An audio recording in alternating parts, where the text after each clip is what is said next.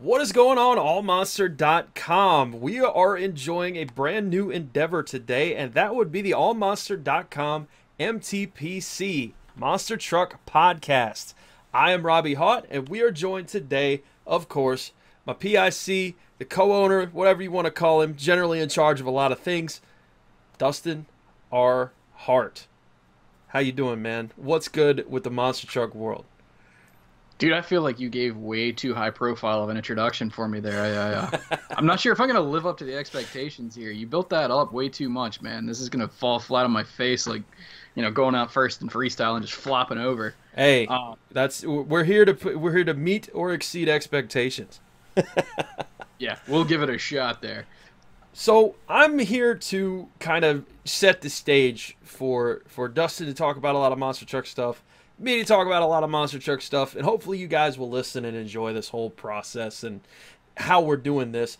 It's supposed to be the idea of we love monster trucks, you love monster trucks. Let's talk monster trucks for an hour or so, and we're eventually planning on having guests here involved. But for this first episode, we wanted to just bring you in to our world. We've been doing All Monster for so long now and you guys have always stood behind us and supported us. We had a podcast thing before, and now we wanted to kind of bring that back. It's been an enjoyable experience doing this whole thing, and we just want to bring that whole concept of hey, let's hang out, let's BS, let's talk monster trucks, and have as many people on to talk about the industry as, as possible. So that's the main thing. I'm going to go ahead and run you guys down just really quickly who I am, what I do, and my involvement, and then uh, Dustin can do the same, and we can get to talking about some of the stuff within the industry today going on right now, and it just goes wherever it goes. It's kind of like starting a freestyle. They always say you plan your first couple of things, and then after that, we let it loose. So I think that's what we're going to do today. So, very first thing, I am Robbie. I have run this site for as long as Dustin has. We started it way back in September of 2004 for a show at the Indiana State Fairgrounds, a special event show. Since then, we have both moved towards more websites, more coverage, more great things. We just have a passion for and love the sport. That's what I've always had. I have pictures of myself by the TNT logo back in Bowling Green, Ohio in 1989 and 1990. I've loved monster trucks since I was shorter than a tire. Now I'm taller than one and maybe getting to be wider than one too, but we're getting there. It's working out. And I just love monster trucks. I've been blessed enough to meet some great people in this industry, and I want to show that spotlight onto them as we go through this podcast. So that's the bottom line. That's really me in a nutshell, and you can check the rest of the stuff out on the website. We offer coverage. I've worked on trucks, I've done photography with the trucks, I've written about them, and uh, operate the timing system every now and again with the monster trucks for Monster Jam. So there's a lot of stuff going on. I'm involved. Every once in a while you'll see me. I've taken a little bit of a step back recently, and Dustin's done more with the timing system but we're always engaged with monster trucks. And uh, that's pretty much me in a nutshell. That's how we're going to do things. And I want to pass it off to you, man. Tell me about Dustin Hart and what he does. Like I said, a legend in his own right. Legend. Whew. Yeah. Well, I mean, basically, kind of like you, man. Just started out as a you know little tyke watching monster trucks, and it grew from there. You know, starting from watching Tough Trucks and diapers to growing up with trucks and tractor power, going to dragging my parents to as many shows as I possibly could, and thankfully, you know, they were very supportive of everything like that to uh, lead me to being the monster truck dork that I am today. Um, luckily, my you know passion for being a monster truck dork has actually led to me being involved in the industry in little ways here and there. Whether it's being a website designer for some of the independent teams and drivers out there, to being a photographer, to contributing video work, to this, that, the other. Um, been lucky enough to be fairly involved in the industry in one way or the other for the last several years and been able to go around the country now and get to take in a lot of events that I wouldn't have otherwise been able to do so as a fan. And, uh, you know, gotten to get to know a lot of different people in the industry. Been really lucky to meet so many awesome people that keep me coming back for more.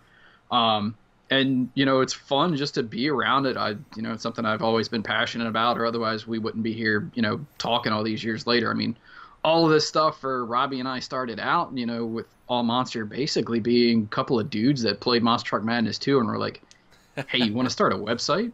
Okay, yeah, well, okay, I guess I'll take pictures. Okay, I'll take pictures too, whatever. And then it just kind of blossomed from there. I mean, really, you look at the basis of all the people that have been involved in this website, you know, for the most part, started out as Monster Truck Madness 2 dorks. Uh, yeah. Team XFA for life. What's up? That's right. Um, and if you didn't play Monster Truck Madness 2, that reference is totally lost on you. But for the, what, 12, 13, 14 people that were XFA members, yeah, they'll get that. Hey, um, anywho. but yeah, dude, it's funny to see, though. I mean, I was talking, I guess, I think it was back in Nashville over the summer. We were kind of just chatting, a few of us, some of the tech staff and what have you, and we're kind of looking around. It's like, dude, there's a lot of Monster Truck Madness 2 people here. And uh, it's funny to see how many of us kind of use that as a jumping off point to be able to actually get in this. You know, some of us started our very first contacts just being dorks playing Monster Truck Madness 2 and, you know, our bedrooms or our basements or wherever. And uh, now there's so many of us involved in the industry. It's very funny. I mean, we've got tech staff guys, we've had guys that were event managers. I mean, throwing it way back, Cody Saucier, he used to play Monster Truck Madness 2 online. Now he's actually, you know, competing I, I am one Finals. of the few people that can say he beat Cody Saucier. it's actually a thing that happened. It's it's crazy. I agree with you, man. It's just any time that you think you can't do something, uh, we're kind of in a weird way to be a little over dramatic living proof. It's very interesting how far you can come just by having a common interest and going and sharing your passion with the world. And that's kind of what it came to be. So, yeah, I mean, I didn't know Dustin was going to bring that up, but yeah, it's it's crazy, man. Like how how far have we all come in the in the 12 years that this site's been, you know, uh, a crazy amount of support and just we've been able to do things that like you said I never thought we'd be able to do. So, bringing it full circle, now we got a podcast, now we got a a, a, group of people that may listen to this and enjoy it. I know uh, Dustin Brown used to when he worked on uh, the Gravedigger. He used to come out and be like, "Man, when's the next episode coming out? We need to we need to have more stuff to listen to while we're working on the trucks the shop." So. Hey, you never know. And uh, for those of you that love listening to monster trucks, working on them, whatever the case may be, hey, enjoy. Maybe maybe you'll find something, a little anecdote, a little tip, a little something to think about while you go through this. So, we wanted to talk about a couple of different things today and just kind of let it roll from there. So, getting everything out of the way there, I think that this past year of Monster Jam in particular, uh, we we will talk about all monster trucks as the name of the site says, but let's be honest, Monster Jam's the biggest show in town in most cases, and uh, I think that let's talk a little bit about what's been going on recently in monster trucks. I think the European tour has been pretty crazy. There's a lot of storylines developing from that, and uh, general concepts, man. Um, I've got to be honest with you. I went to a show in Indy in January, and I wasn't happy with the results of that show personally, as far as freestyle judging, and it made me think about fan judging being a thing and coming back in general. Um, I got to be honest with you, man it's a big, tough topic to start out with, but I think it's a very important one. What do you think of this, man? Because I got to be honest with you, I'm not a fan of fan judging. Well, me either, but you know, I think that comes from you and I, as well as many others out there, being more. When we grew up with this stuff, we treated it more like a motorsport and not necessarily a show. And you know, that's something that I think you know the industry as a whole has kind of always struggled with finding a balance with. And it's funny how we mentioned coming full circle from when we started the website to where we are now. When we started the website, we were dealing with fan judging, and you know it was often you know basically biased judges often giving wins to certain trucks. I mean, it's not hard to figure out who we're talking about. You get a 30, and you get a 30, and you get a yeah, 30. basically all it would take would be, you know, your top big names, your Gravediggers, your Goldbergs, Max D's, whatever, you know, however things advance to typically the fan favorite would end up winning freestyle regardless of the result. And I don't feel like we're quite there now, but I felt like when you know judging was left to the officials, whoever they may be, I felt like the results at least you got the winner right more often than not and I feel like this year has been kind of a glaring example of how a lot of times some of the freestyle results especially on some of the stadium events really haven't reflected what I felt like was probably a better freestyle. Yeah, I, will be honest with you, man. Again, I agree. It, it's it's got to be frustrating. The thing that I think about more than anything is it's got to be frustrating if you're a guy that you know you can go out there and put up a winning run, but if you know it's not going to be judged as a winning run, then that's a problem because I've heard guys come to the back after a show and say, "What is my motivation here? Why am I in, in so many words?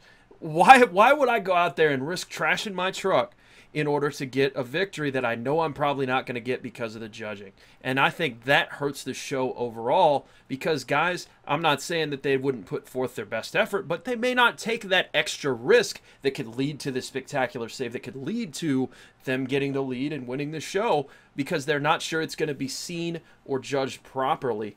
And I don't think there's one specific way to judge a freestyle, but I think that that's an important point I think it hurts the show, and that's what upsets me the most.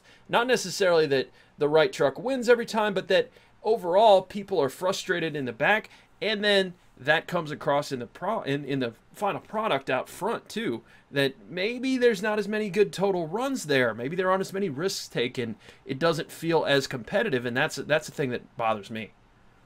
Well, and you know, I, it's funny because there's something so frustrating about when you've been involved in an event and then really feeling like at the end of the night the right winner didn't happen. And you know, I've seen that happen. I've been there for a number of events and I feel like the big event that's, you know, stuck out to me this year and being in attendance at was East Rutherford, the first time for me this year. And I don't want to pile on to Scott Buetow here, but that night was a prime example of fan judging gone awry and I hate to just pile on, but Buetow's run was good. He had some wow factors. He had the rollover back on all fours. He had the backflip. He had some decent air hits. But when you go back and you look at that freestyle as a whole, there were probably four or five freestyle runs that were, I felt like considerably better. I mean, when you look at what Damon Bradshaw put up that night, Todd LeDuc, both Ryan and Dennis Anderson. I mean, Ryan Anderson's freestyle was one of the most ballistic freestyle runs of the year. It was absolutely spectacular. Put that truck on the ragged edge for an entire two minutes and just let it all hang out and did a spectacular freestyle. And then you kind of look around and you look at the judges and you're like, just left scratching your head. And that to me was kind of a wake up call as far as, you know, I was lucky enough to attend more events where I felt like the right winner was called than not and then you see what happened in East Rutherford. And then I felt like it happened again in Nashville and then again in Foxborough. And it's just kind of frustrating to me because I feel like sometimes I, I love the idea of having the fans involved because I feel like monster trucks are a super fan interactive motorsport. I mean, that's how you and I got our start in this is being able to talk to, you know, drivers and crew guys and get to meet and mingle with them and make connections and that's how relationships start. And I love the idea of having fans involved but I feel like having them involved in the scoring process kind of delegitimizes everything because again, there's no real set criteria for how we're finding judges, and then you know it's kind of you know there's still an element of bias in there. And, and that's not to say that official judges couldn't be biased as well. We all have known people that have judged and they know certain people they're friends with certain people what have you. But i just again i keep feeling like i come back to the same thought of when it was in the officials' hands, I felt like it was right more often than not, at least with the winner at the end of the night. Maybe second through 16th, where I, you know, we could have uh, different opinions on, but more often than not, I felt like the right winner was called. Yeah, and and with something that's subjective, we gotta, of course, be fair and unbiased and point out, yeah, it's subjective. It, there's there's times that, you know, the Indianapolis show in particular being an example for me I felt like Tom Meents should have won that freestyle, and uh, he did not. But that's why it's subjective. It's it's close, and that's where the drama is built. Uh, but if you have people that kind of, for lack of better words, you know, have that bias, it's not Scott Buetow's fault that he won freestyle in in this sense, and that's a weird way to put it, but you guys know what I mean.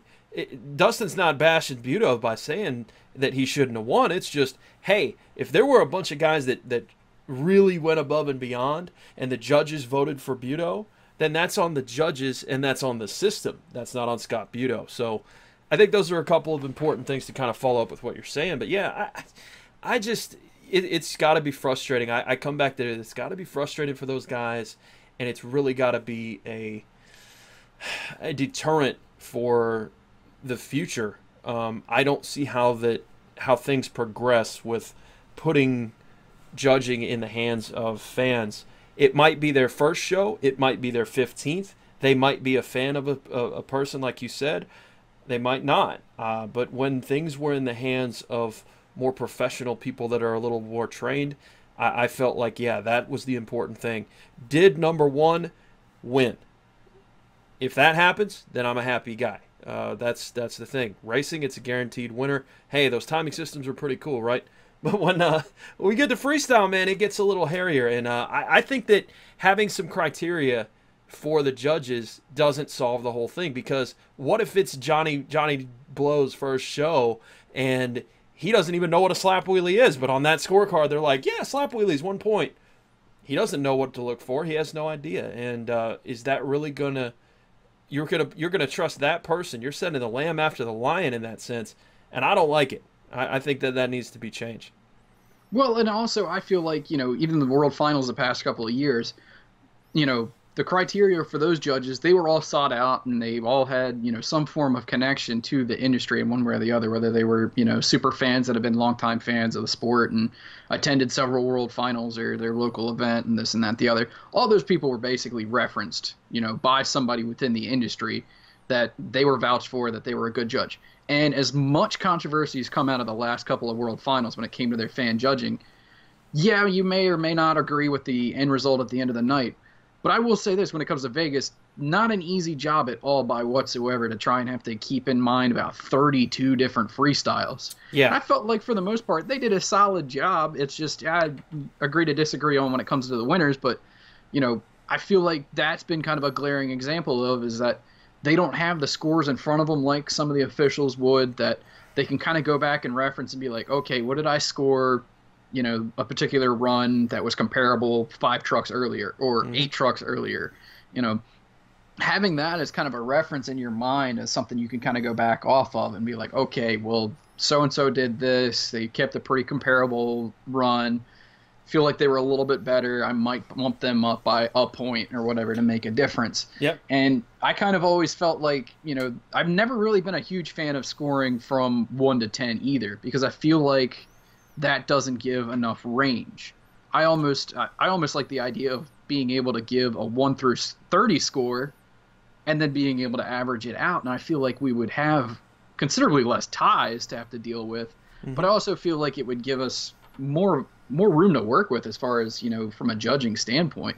Yeah. It gets kind of frustrating when you basically see the entire field all of a sudden start piling up because the judges gave out gave out an eight or a nine far too early in the evening, and then the next thing you know, every other truck's getting eights and nines and pretty much yeah. ending up with the same score. So that's, there's nothing that's really the biggest mistake. With. That's the biggest mistake I would say that people make when they're judging is that they don't hold scores. And by that I don't mean that you screw over the people that are in the first half of the lineup.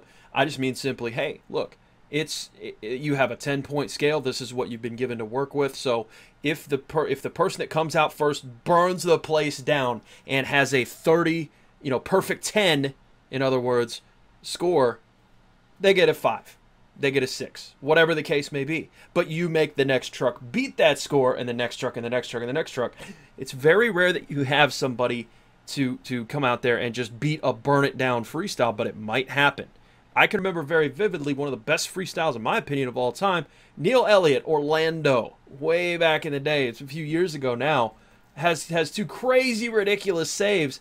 The judges gave him nines. There were a couple nines in there. Why was that? Well, it's a perfect run. He's amazing. It's so great.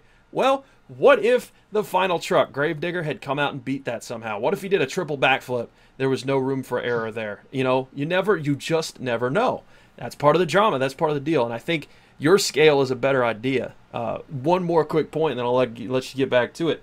Uh, if we wanted to involve the vans in Monster Jam and we wanted them to do stuff, why, with today's current technology, couldn't we give them one score? We've always got the bonus judge. We've always got the, you know, drop out the high, drop out the low type of deal. Why can't we say, okay, Gravedigger's freestyle run is in, text your score to 9947 right now, and and that'll go in. It goes in, it gets averaged, it spits out a score. The fans have voted Gravedigger a seven for this run.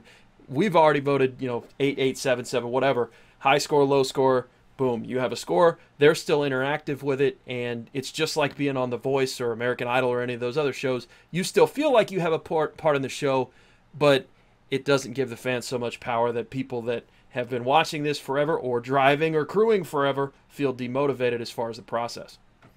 I actually, I, re- I never even really considered that, but that's actually a, a kind of a cool idea. Hey, I, I just may, I just give the ideas, man. I'm just an idea man.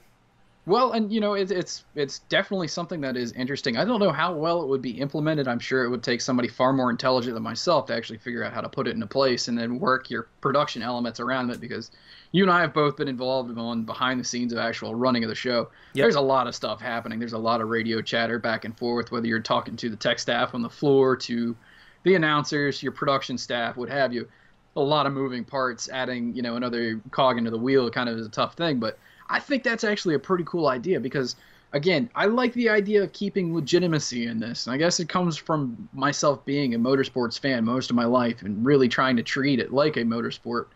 And I feel like, you know, keeping things legit is, you know, something that the industry could push for.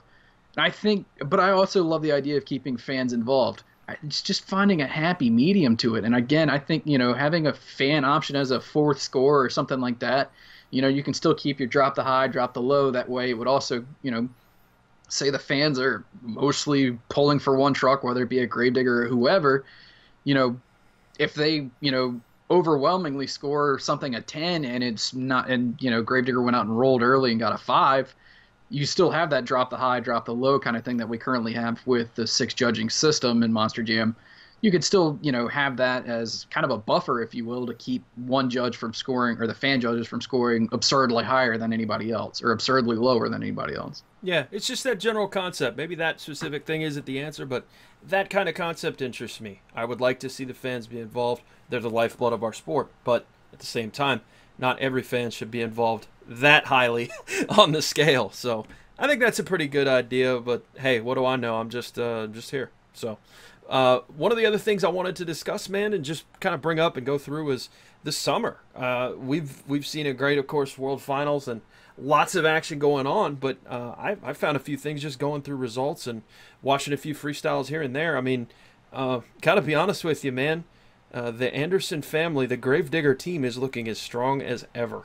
Man, you just go through the results page, even if you haven't even watched stuff, and you go, son of a digger, son of a digger, son of a digger, grave digger, grave digger. It's like, man, for a while there, things were a little bit, I won't say weak, but, you know, there was a lot of parity there. And man, this summer, it's like they took the momentum that Morgan Kane and company built in the World Finals and just carried it on. Man, was it crazy. Morgan and Adam win it in, in Vegas, and then here we are in the summer, you know, all the way through almost to first quarter now. And it, it was crazy looking at all that and seeing, oh, Gravedigger won again. Oh, Anderson won again. Either one or one of the three. Yeah, well, you know, I was lucky enough to, you know, be involved with the FS1 tour this winter and, you know, be on the road following that all season long, getting to bring some coverage to the site and what have you. And it was spectacular almost to watch. You, you hate to see a runaway championship kind of like how things went this year because it does kind of suck the life out of it a little bit if you get to say the fifth and sixth event in a nine event season and the championship's basically already decided but it was impressive nonetheless to see what Adam Anderson did this winter. He was pretty dominant in racing. He threw down some incredible freestyles this winter. Um, I mean, Anaheim just absolutely threw it down. Um, you know, killed it in Detroit. Detroit, especially being kind of a big storyline weekend for Adam you know, coming in driving GD23, which he had never driven before. basically, there was kind of some talk going around that you know Adam wouldn't be winning as much if it weren't for his truck because it's got the wider axle housings and this and that and the other. Adam went in there with a truck he's never driven before, didn't even get into the truck until Friday afternoon for practice, and more or less spanked the field. I mean, it wasn't close. And in freestyle, he absolutely dominated and threw down a spectacular freestyle, probably one of the best of the runs that he put on during the entire season, and just spectacular. I would and, say that's the, the the mark. Just jumping in real quick, I would say that's the mark of a great driver is somebody that can drive anything at any time, anywhere. I, I that's just you know that's Adam being a great driver. He can adjust he can he can take care of whatever it is that's up against him odds wise, and he can make up for those odds with a great great mindset and just raw ability and smarts behind the wheel. That experience comes through whether it's whether it's in a truck with a front engine, rear engine, whatever style chassis, however wide the axle housings are, he can make it happen. And the, the you know the cream rises to the top, as they say. I think that that's the mark of a great driver. Yeah, and you know Ryan, you know, had a spectacular season, burned it down all first quarter, and then came in at East Rutherford, won racing there, got well. I already said it before, but I felt like he got robbed in East Rutherford of a freestyle win.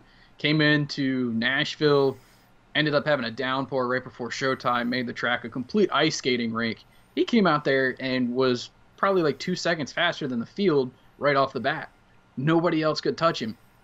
Usually, you know, rain and weather can be kind of the great equalizer, and instead, Ryan Anderson just used all of his mud experience over the past and just dominated. Then came in, you know, unfortunately had some engine troubles in freestyle and didn't get a chance to win, to bring home the win in freestyle. But, you know, he is a dominant racer, an incredible freestyler. You know, dude is always somebody you have to consider for a win, no matter what he's driving. Whenever he gets behind the wheel, and he's proven that time and time again, whether he's driving overseas in a different chassis or back here stateside. Dude can win in any truck at any time. That's the scary thing. Jimmy Creten and, and Lindsey Weenk, when they were, uh, let's just say on better terms, together driving the Bounty Hunter and Iron Outlaw at the time, monster trucks, uh, they used to ask, you know, Lindsey, they, they, they used to think, man, he came out of nowhere. He had the racing winning streak and all that stuff. And, and they kind of, you know, people would ask him behind the scenes, like, you know, do you just have great equipment? And this goes along with what you're saying about Adam. He says, no, I had seat time. We are so busy that I have no choice but to improve every week. And I think that that's something that we're seeing on the European tour as well. Even Dennis Anderson, a guy that's notoriously not been very involved in that, he's let his other guys take care of business out there. Even him coming into the European tour and, and getting a little seat time kind of a cool thing. And I think that kind of speaks to a little bit of a trend here.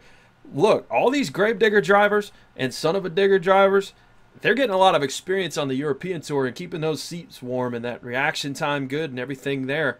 And and besides that, I see a lot of people that take that and use it as a springboard for first quarter. So I think it's pretty cool. And you know, Adam and Ryan are keeping those seats warm and keeping those reflexes good over this time where they're not as busy and then they can roll it right into first quarter. Other people that aren't as busy, I think, are at a disadvantage at this point. Oh, absolutely. And then when you look at how much Monster Jam is really trying to spread things out over the course of the year, I mean, it's getting to be more and more of a kind of a year-round thing. Whether they whether you look at their international schedules to where you've got simultaneous tours going on. I mean, basically, you've got Australia happening right now. That's a five-week long tour. You've got a scattering of events around uh, Europe right now, you know, that's basically been going since June or July of this year. Now we're looking at shows down in South America during the during the fall and towards the winter, right before first quarter, and then before we get rolling into first quarter this year, we've got two, well, three huge stadium events. When you look at one event in St. Louis and then two events in Minneapolis, right before we get headed along in the first quarter, you know, you're only looking at a few weeks break before first quarter gets going pretty crazy to think about, man. And, and just in the time that even this little website has been a thing, it used to be a huge deal to go overseas. How are we going to get the parts there? How are we going to work all the logistics out? How is everything going to work out? And now it's almost, I won't say like it's nothing because you know how hard it is, guys, to, uh, to make that tour happen whenever it does. But it's gotten a little more in sync, and now people are using that really as a nice platform and again, you know, like I said, staying warm, staying ready, and and being able to really make this more of a year-round thing instead of hey, I'm gonna drive for three months and then I'm gonna be super rusty and not not really feel as comfortable when I hop back into that truck in December. Instead of going had some people I, I know didn't drive from April through, you know, let's just say November. I mean, that's gotta hurt people. And now I think that the, the Monster Jam officials and people are starting to see that having year-round seat time is a good thing. I mean, they they promote in the uh, more Monster Jam tour that Monster Jam University. You know, they're starting to have a little bit of a developmental system to Monster Jam that's that's more has the spotlight shown on it more. I would love to see. Uh, I don't want to call it minor leagues of monster trucks, but I think that the more Monster Jam Tour has proven to be a solid option for people to really learn the ins and outs of the industry and get a lot of seat time too. Uh, between that and the European Tour, we're setting Monster Jam up for success and Monster Truck drivers up for success for years to come. Well, yeah, and you know, seat time is always such a valuable thing because for the longest time there was no testing, and for a lot of the independent drivers, there is no testing other than maybe going out in a field and shaking down the truck one time before you take it to the first show. And at least on the Monster Jam side of things, you can see where they're kind of developing and honing talent by taking these guys out to Paxton, guys and gals, excuse me. And you can see really where it's starting to shine through. I mean, you can look and see at some of the ridiculous things that have happened on the arena tours in the last couple of years. Um, you can look at what has come from you know Morgan Kane doing that tour for the last two years and winning the championship. You know he won the original More Monster Jam tour and then the Amsoil West this year. Um, came and then came into Vegas and you know kind of stole the show a little bit by winning racing because know I don't think anybody really had him picked to be the winner of racing in Vegas. Morgan's always been a solid driver in Vegas. I know you were out there the first year that he was in the Young Gun Shootout driving Stone Crusher. And I, uh, yeah, was, I, was right there on knocking on the doorstep of winning the next year when he was an Ironman. Again, right there on the doorstep of winning. I don't know, think he'll. I don't mistake. think he'll mind me saying this. And Morgan, just for the record, is a guy that we'd love to have on the podcast. I don't think he'll mind me uh, mentioning this, but uh, I can remember texting with him in the show, and you know, little equipment things make a big difference. When he was in Ironman, as Dustin was saying, uh, he's going. You got that big chicane. You go down the straightaway, and then that final turn is where the race is won and lost. Right? If you go into that turn dead even with somebody that has, at the time, it was the Ukraine tires that gripped way more those were the were the move. Every little technological advantage, every little gear advantage that you could get over somebody else, it still plays a big part in who wins and loses. Morgan had everything in place for him to take a victory in Young Guns and go into the main event as the champion of the Young Guns, but he didn't have the tires. And that's what you could see every time that he ran down that straightaway and got into the turn. He had tires that would uh, push. They would, in other words, he'd kind of slide out a little bit in the turns, and he'd have to wait for the truck to get some grip before he could attack that final jump. I just remember him saying, "Man, the tires, the tires, they're the only thing that's holding me back. If I didn't have these tires, I'd be good. I'd be so good. I am so frustrated. You know, he's a passionate guy. He wants to win. All these guys want to win, and, and girls, as you said too. I mean, everybody wants to do their very best, and man, is it frustrating." When you see a guy with that level of commitment lose on something like that. It wasn't on, you know, he didn't spin out, he didn't make a, a, mistake. It was just the equipment wasn't there. Once the equipment was there, well, you've seen the results. Yeah, and you know, he was on rails, you know, when it came to the night of when it really mattered and really delivered some, you know, top-notch racing passes. He was solidly in the 16 second bracket all night long and then when it came down to it when he had to line up against Todd LeDuc, he cut a great light, which was something Todd LeDuc wasn't doing all night long because he had had a red lighting issue in practice and then leading up to qualifying. You know, he was a little slow off the line, and you know, I just kind of was thinking in my head, you know, Morgan's got the advantage. He's got lane choice. Todd's been easy on the starts because he's been concerned about red lighting, and you know, that turn in Vegas is so crucial because if you screw that turn at all, it's over. I mean, it's pretty much done. You cannot give an inch when you've got the best of the best out there when you're racing up against Todd LeDuc. He got through Thunder Alley perfect, straight away, hit the brakes halfway at the basically the 50, 50 yard line of the football stadium and got it woed down, got into the turn, still had just enough, you know. Todd LeDuc was coming hard. He gave it hell, that's for sure. But Morgan had the advantage. He won it, killed it in the turn, kept, got the trucks going straight right away and you know powered away and got to the finish line first. It was a spectacular race, awesome final. But you know, it's just when you get everything to kind of connect and you know going right and taking all that experience that he's had over the last couple of years, just constant seat time in that truck. Whether you were doing those more tour events, which were sometimes five and six shows a weekend, especially in cases like Rosemont. Yeah, yeah. You know, you get a lot of time behind the wheel of a truck, and even if it is just in an arena, it's still seat time is quality seat time. and You get to really yeah. feel out a truck and know its tendencies. Yeah, nothing's gonna prepare you for Vegas, and it seems weird to a I don't want to say an outsider, but maybe somebody that looks at this objectively that hasn't seen some of the ins and outs and goes, why would going to a basketball arena that's small where they only have one jump before they turn around be beneficial for you to get experience there to go to a big stadium? Well, the answer is just what Dustin said. Seat time is seat time. And when you have a chance to operate in a small arena like that, uh, Charlie Pauken, the arena god himself, once told me, you've got to drive much slower in stadiums than you do in arenas. And I thought that was so important to think about. You know, we talked about people mentoring people. By the way, uh, Chucky has mentored some of the best people that have come out of his camp in the business. It used to be, hey, if you're paired with, with Chucky or you're paired with uh, Jon Zimmer or some of those guys that really, really are at the top of the sport, they will help you if you're paired with them on that first quarter. Now, instead of having to do that trial by fire, they do have the you know the Monster Jam University stuff. But to finish my point, if you have that whole concept of arenas versus stadiums in your mind, you have to drive so much quicker and react so much quicker in an arena if you know that dasher boards are coming up all around you and it seems like they're closing in on you sometime. But Morgan has done so many of those and and gotten so much seat time in general that he's been able to translate that into the big stage. I think that they're onto something with more Monster Jam. I was never really a big fan of the Freestyle Mania tour. Uh, it was a cool idea in theory, but honestly, I think that the more Monster Jam thing has really, really helped these people. Uh, it, I know that it's not easy on the body. I know that it's not easy in general, but it really is a good test of your ability and your readiness to come over to the big tour, if you will. Well, and one of the things that I feel like it has really done is, is it helped elevate the expectations of rookies, I guess, if you will. Because oh, yeah. so many drivers have kind of come in and actually done pretty well as a first year driver. And it's because they didn't get to their first time out in a truck, they didn't just come out and fall on their face in front of a live audience. They got to go out to Paxton. They got to learn from guys like Tom Meents and Chuck Werner or Charlie Pauken or Jon Zimmer.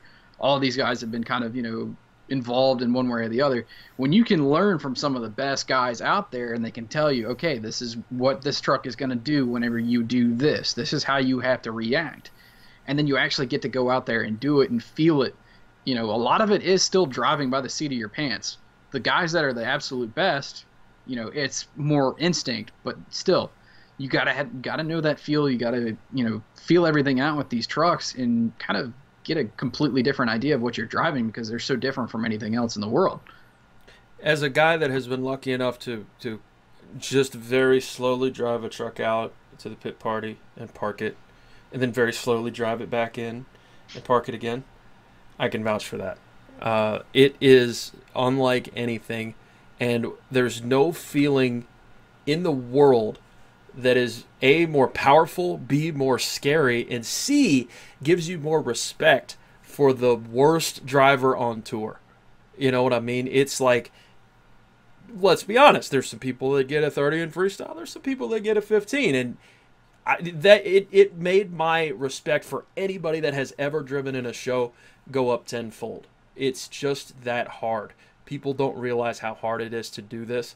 And I I would never ever disparage a driver's abilities behind the wheel uh, in in that sense because it is just insane. And to go from driving a ride truck to world champion, hey, much respect to you, Morgan Kane, and uh, anybody else that comes out there and really lives their dream and, and does that thing. Man, it's insane. It is really, really a crazy thing to think about.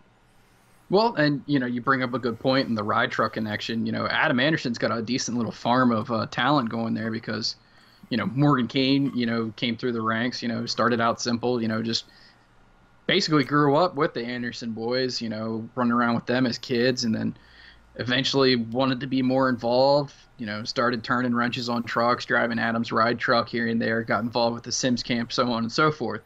Tyler Menninga is you know a new face to the scene. You know, started driving Blue Thunder this year. Tyler was you know just you know a a fan of the site. What's up, Tyler? Um, yeah, yeah, I threw that in there. Um, name drop.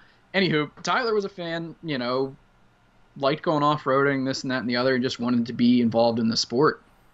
Lo and behold, Adam Anderson's looking for you know somebody to be a ride truck driver for his ride truck down at Digger, Digger's Dungeon, and Tyler, big, you know, an excited kid that he was, threw his name into the hat, dropped everything, came over from, I think Tyler's from Iowa. Uh, sorry. But yeah, anywho, you know, moved all the way from the Midwest for the summer, lived at Ryan Anderson's house, and, you know, worked the ride truck all day, every day. Made a few connections, you know, talked to the right people. Next thing you know, he's driving Blue Thunder and doing a hell of a job. I mean, put himself into the final round of the Young Gun Shootout this year.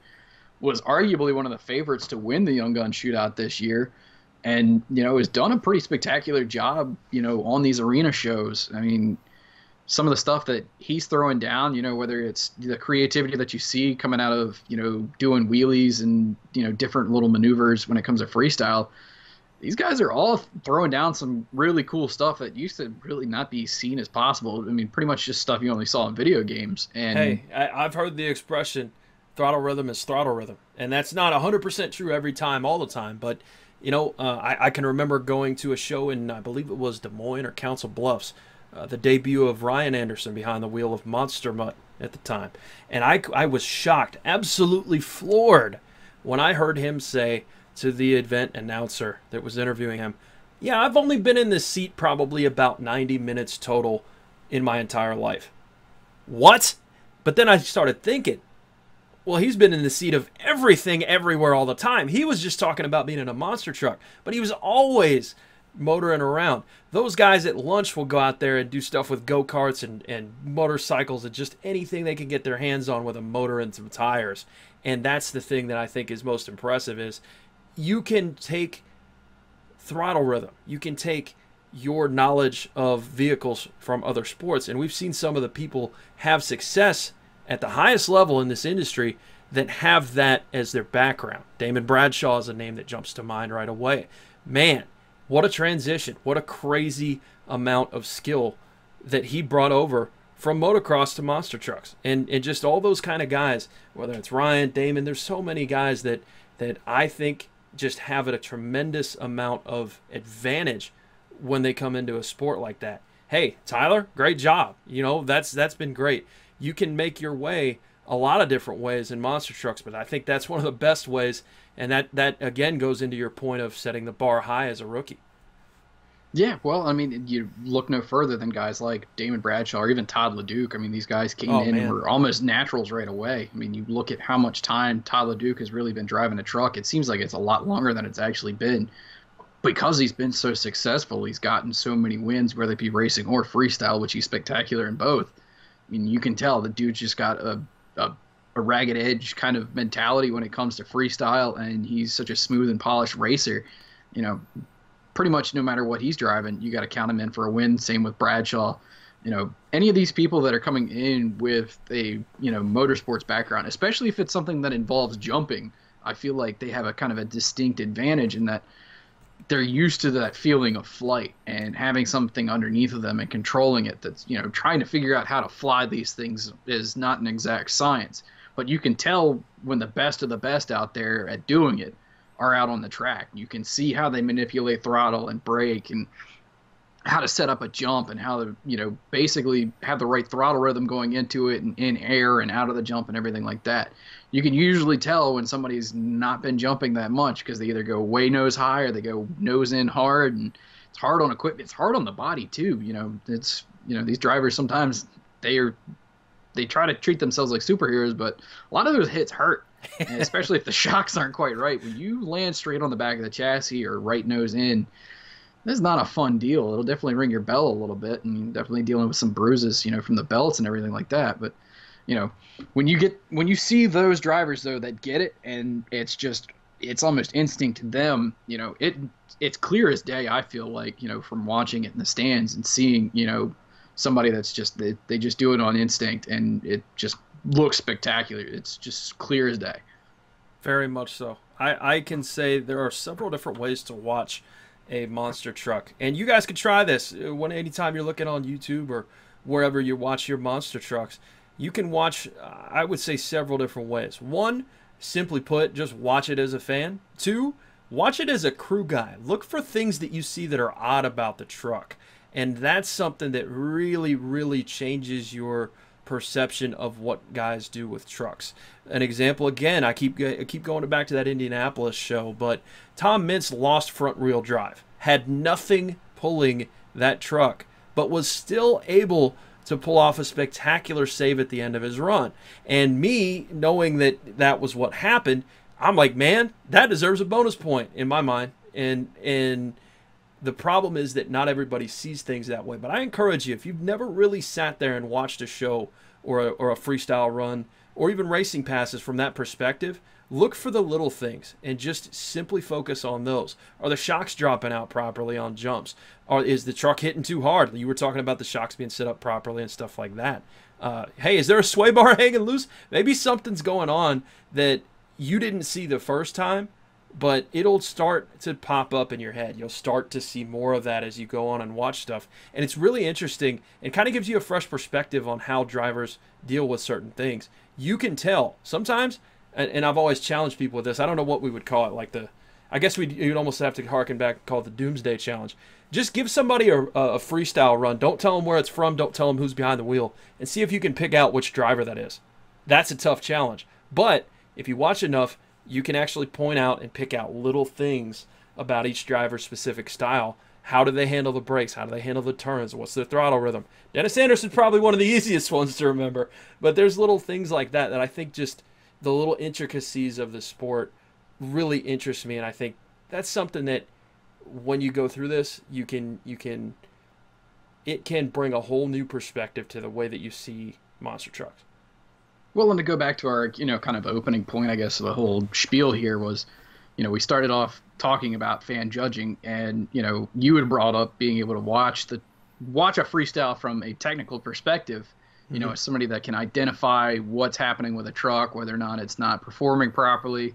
In the you know the instance of Indianapolis this year, Tom Meents losing front wheel drive and still carrying on and doing some pretty spectacular things, even if he did use Lindsey Weenk to keep his truck upright. I mean, details like that are, but, are accurate. but, you know, go back to last year's World Finals and Charlie Pauken coming out. Charlie Pauken's freestyle, I felt like at the World Finals last year, was one of the most underrated freestyles of the entire night. Mm-hmm. And one of the big parts of it was that truck was broken. Yeah. I mean, like two hits in and broken. And Charlie Pauken drove that thing it, to the average fan didn't know anything was wrong with that truck. But to you and I or to a number of, you know, involved people, they knew right away. Truck wasn't right. But Charlie Pauken pressed on and did some pretty amazing Charlie Pauken things and killed it and took what otherwise a lot of drivers I feel like would struggle and probably especially on that track as cluttered and challenging as the World Finals freestyle tracks have been in the last several years. Yes. A lot of guys would have been on their lid pretty quick after the truck broke the way that it did on Charlie Pauken.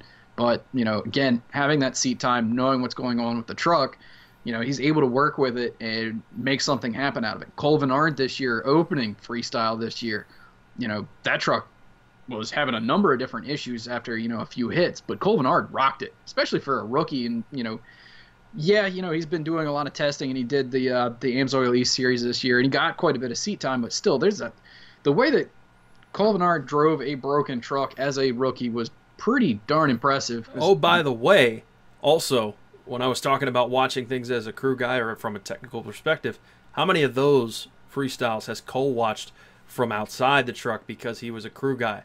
That's an underrated thing. Same with Cody Saucier too. Oh my goodness, are you serious? Those guys have watched more freestyles than they've run, and it's not even close. That's a huge, huge thing and a huge advantage for when they jump. You know, if if Cole jumps the truck and he feels something go wrong, he's gonna immediately go bang. That's a four link bar. Bang. That's a shock. Bang. That's a sway bar in his head, and be able to adjust immediately. And he might not even travel to the next jump before he knows how to adjust, what he can hit, and what he does next. That's the inside story. That's kind of what you may not know from the outside. But Cole, perfect position, guy that's had a lot of experience and killed it because he knows what to do with a truck that isn't 100%. Yeah, you know, when you've been able to sit there and watch how many people, you know, get to go out and run with a broken truck. And I mean, he worked for so long with Adam Anderson as his crew chief and watched Adam pull a rabbit out of his hat more than one night and make something spectacular happen with a truck that was less than 100%. You know, the people that can do that are so impressive to me. And getting back to, I guess, my original point was Charlie Pauken's freestyle score was not representative to the skill that he put forth into that freestyle run. And I think that comes back to fans not being quite as knowledgeable, although the fans that were in Vegas judging that night were fairly knowledgeable. I'll give them that. They're definitely some diehard fans, but not recognizing exactly what's going on with the truck and being able to realize that thing's broken and he is doing a lot of work and doing a lot of spectacular things that are much harder to do with a broken truck and I feel like that's something that should be rewarded. I, you know, it's you know again coming down to a kind of a criteria on how you judge freestyle, and again things being subjective. You know, we started off talking about Indianapolis this year. We both talked after the show. We did kind of disagree on who we felt like should have won freestyle. I agreed. I thought Damon Bradshaw's run was spectacular. I thought it was an awesome freestyle run, as did you. But you felt like Tom Meents deserved the win. I felt like Damon deserved the win. And I think that comes down to a personal preference when we're talking about different things in freestyle. Sure. What and, do you like to see in a run? The problem is, right? What's the criteria? If we had a criteria set to go by and I and one of the criteria was okay, if you've got a broken truck and you do something cool, you know, beat the odds criteria, that's plus 1 point. On the other hand, Damon gets a gets 2 points for having two spectacular saves or something. Then I go, "Okay, fine.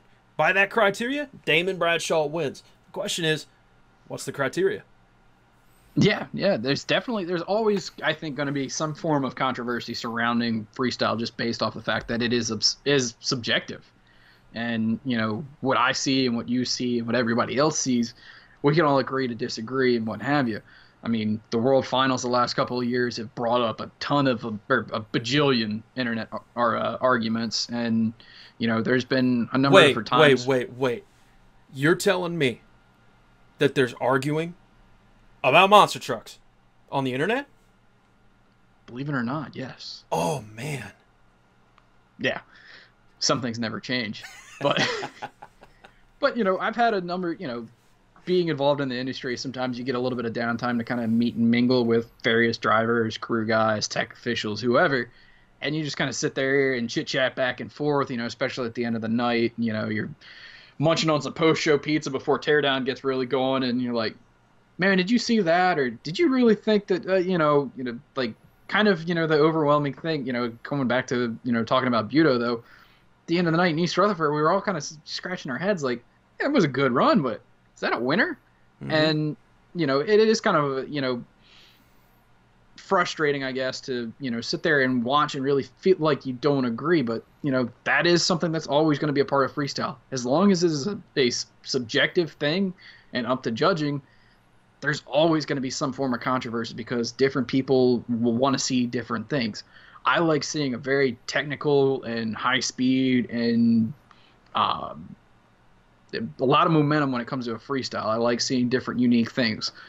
I don't necessarily care if a backflip is involved in the run or not because it's just one move, and I think that's something that a lot of freestyle judges get lost on is backflips. Yep. Yeah, they're cool, they're spectacular, but they're they're only one move and you know it doesn't really take a whole lot other than some cojones or not having much sense to go out and hit those backflip ramps. Not only that, but there's an element of luck to freestyles, and I'll never, ever, ever deviate from that. Uh, sometimes guys get lucky, and their truck just happens to go back onto all fours after they've made a mistake, and that's something that it's it's a little disappointing to see a lucky freestyle win over a skillful one too. But those are all we're getting into all the details and the nitty gritty. Uh, the bottom line is I would just like to see some criteria to account for all of those things. And I think your 1 to 30 point scale and my fan voting via text scale and in in some of this stuff somewhere we could come up with a system that's better than what's there now that wouldn't be too hard to explain to people that have just come into monster trucks for example and and we could make it a little better. What I want to see is a solid system in place that motivates the drivers, crew, and fans to all enjoy it, have a good time. I don't mind a little controversy as far as who wins and loses, and I don't think that my opinion is the only one that matters. I think that it should be something that caters to a little bit of everything that we talked about here and a little bit just make it a solid feeling after you're done with a show. There's something to what you said there, man. A solid feeling like, man, all right, maybe it wasn't the guy that I wanted, but I can see where by this criteria this dude should have won or that girl should have won or this this truck, you know, whatever the case may be.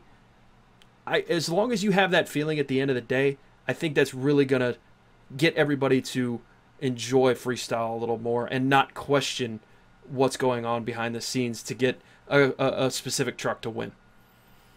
Well, and to kind of change gears a little bit here, you know, you talked about finding a system in place, something that, you know, is more balanced and everything like that. And I immediately jumped to thinking about the championship series, which I love the idea of. I love, love the idea of having a point series. I know what be, you're gonna say. yeah, you and I have talked about this before, but you know, I love the idea of having different point series. I love the idea of having these the the stadium point series that we've had the last two years with the FS1 tour, to the AMS AMSOIL series on the arena side or whatever.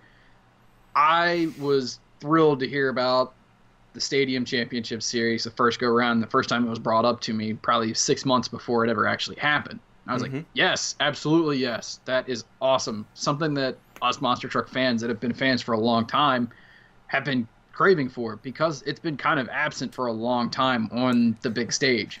It's kind of like South Park, man, the member berries. Remember when the PENDA had a point series? You know, it's it's kind of like that.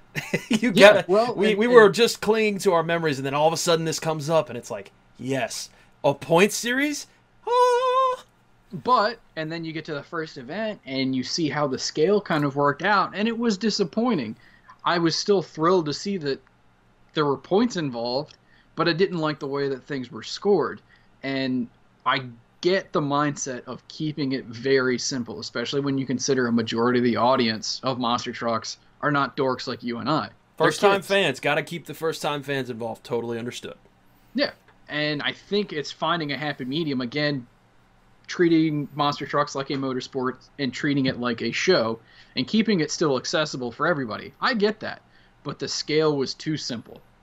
And I think it showed when you look at this year's events. When you sit down and you look at how Adam Anderson basically ran away with the series after just a few events.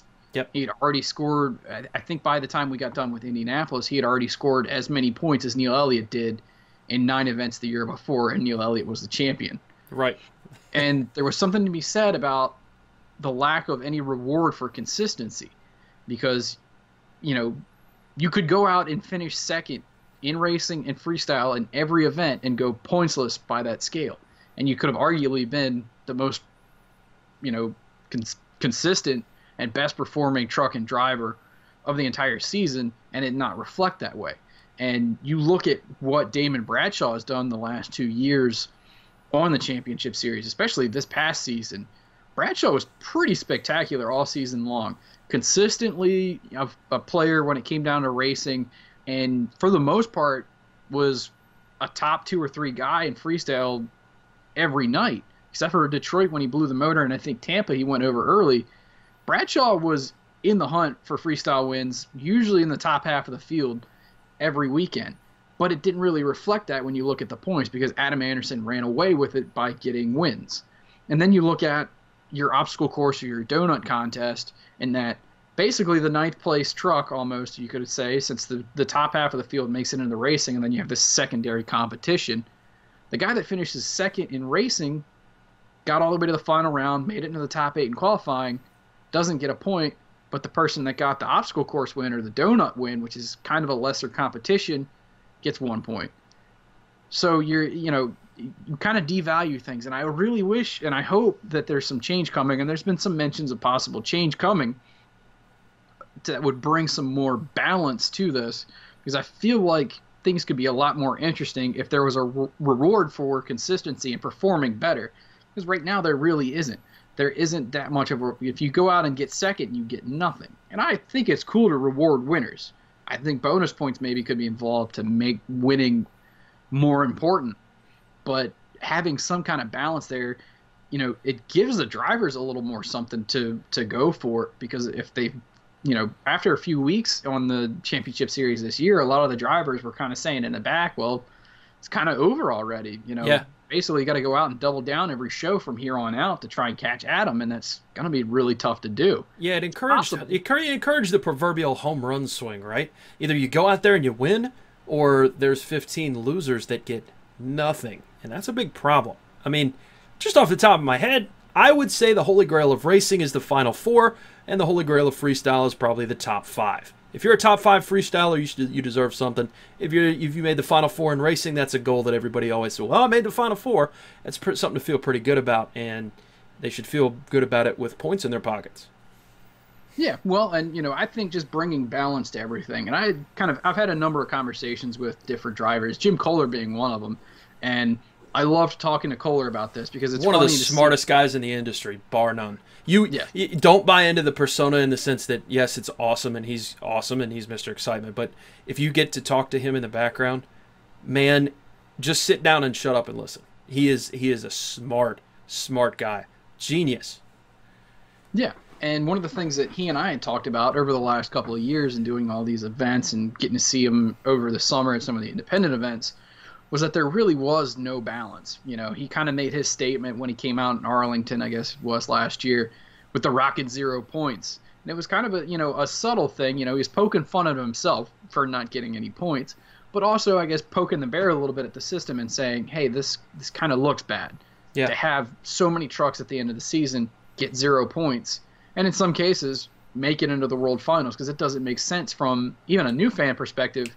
Hey, that guy kind of sucked. He didn't get any points this year. If you're just looking at it from a points perspective, Right. They got into the, the big show, doesn't make sense. And Yeah. I hated to see that you know the obstacle course winner, the donut, you know, competition winner would outdo second place in racing or second place in freestyle.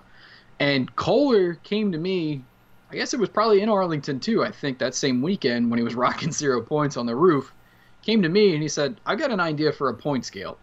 You're a dork. Maybe you can figure out the numbers on it." And we sat down and we kind of looked at it about a, at the end of this season, and I kind of broke it down. I looked at his scale, and basically his scale was based off of 16. You've got 16 trucks in the field. Score everything one through 16. You're Your winner gets 16. Uh, qualifying would get you a bonus point if you're the fastest qualifier. If you're the winner in freestyle, you got a bonus point, so that would be 17 points. And then from basically second place on down to last place, you get a, a you know a point assigned to you. So second place would be 15 points, third place 14, so on and so forth until you get down to last place, getting one point.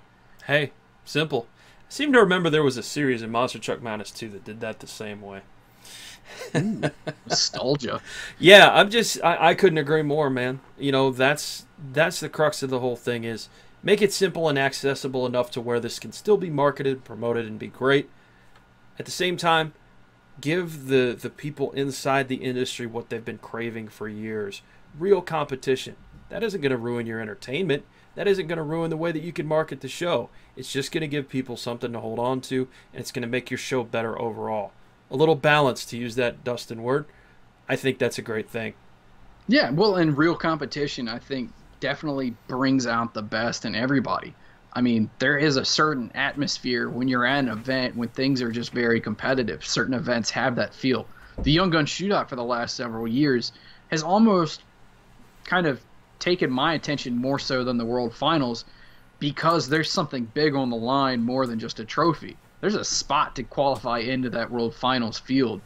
There's some hard driving going on by guys that are guys and girls that are trying to get their foot in the door to try and break through and get into that World Finals field.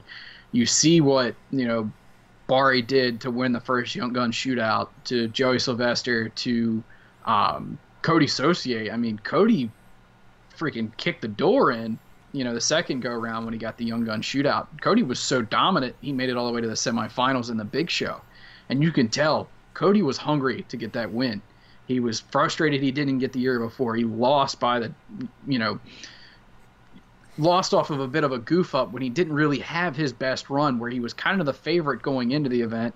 You know, after practice and qualifying and everything like that, Cody was so fast. He seemed like he was the clear cut guy to win, and then kind of just, you know, had a bad racing pass and threw it all away.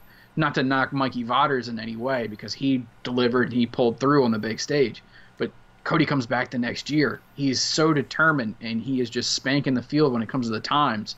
And really was such a clear cut favorite. And you could tell Cody was just determined. He wanted that. And then he carries that over into the World Finals field and he shows that he's got something to prove. Takes it all the way to the semifinals. And, you know, unfortunately, red lights, but, you know, he it was basically everybody I think by the end of the night was starting to pull for Cody just because he'd worked so hard and pulled all the way from the Young Gun shootout to this point in the racing field and was so close to making the unthinkable happen and win both the Young Gun shootout and the racing championship in the same weekend. The ultimate double down. What a what a story, definitely. Uh, Cody, great great story, great guy, lots of experience in the industry, and uh, couldn't have happened to a better dude.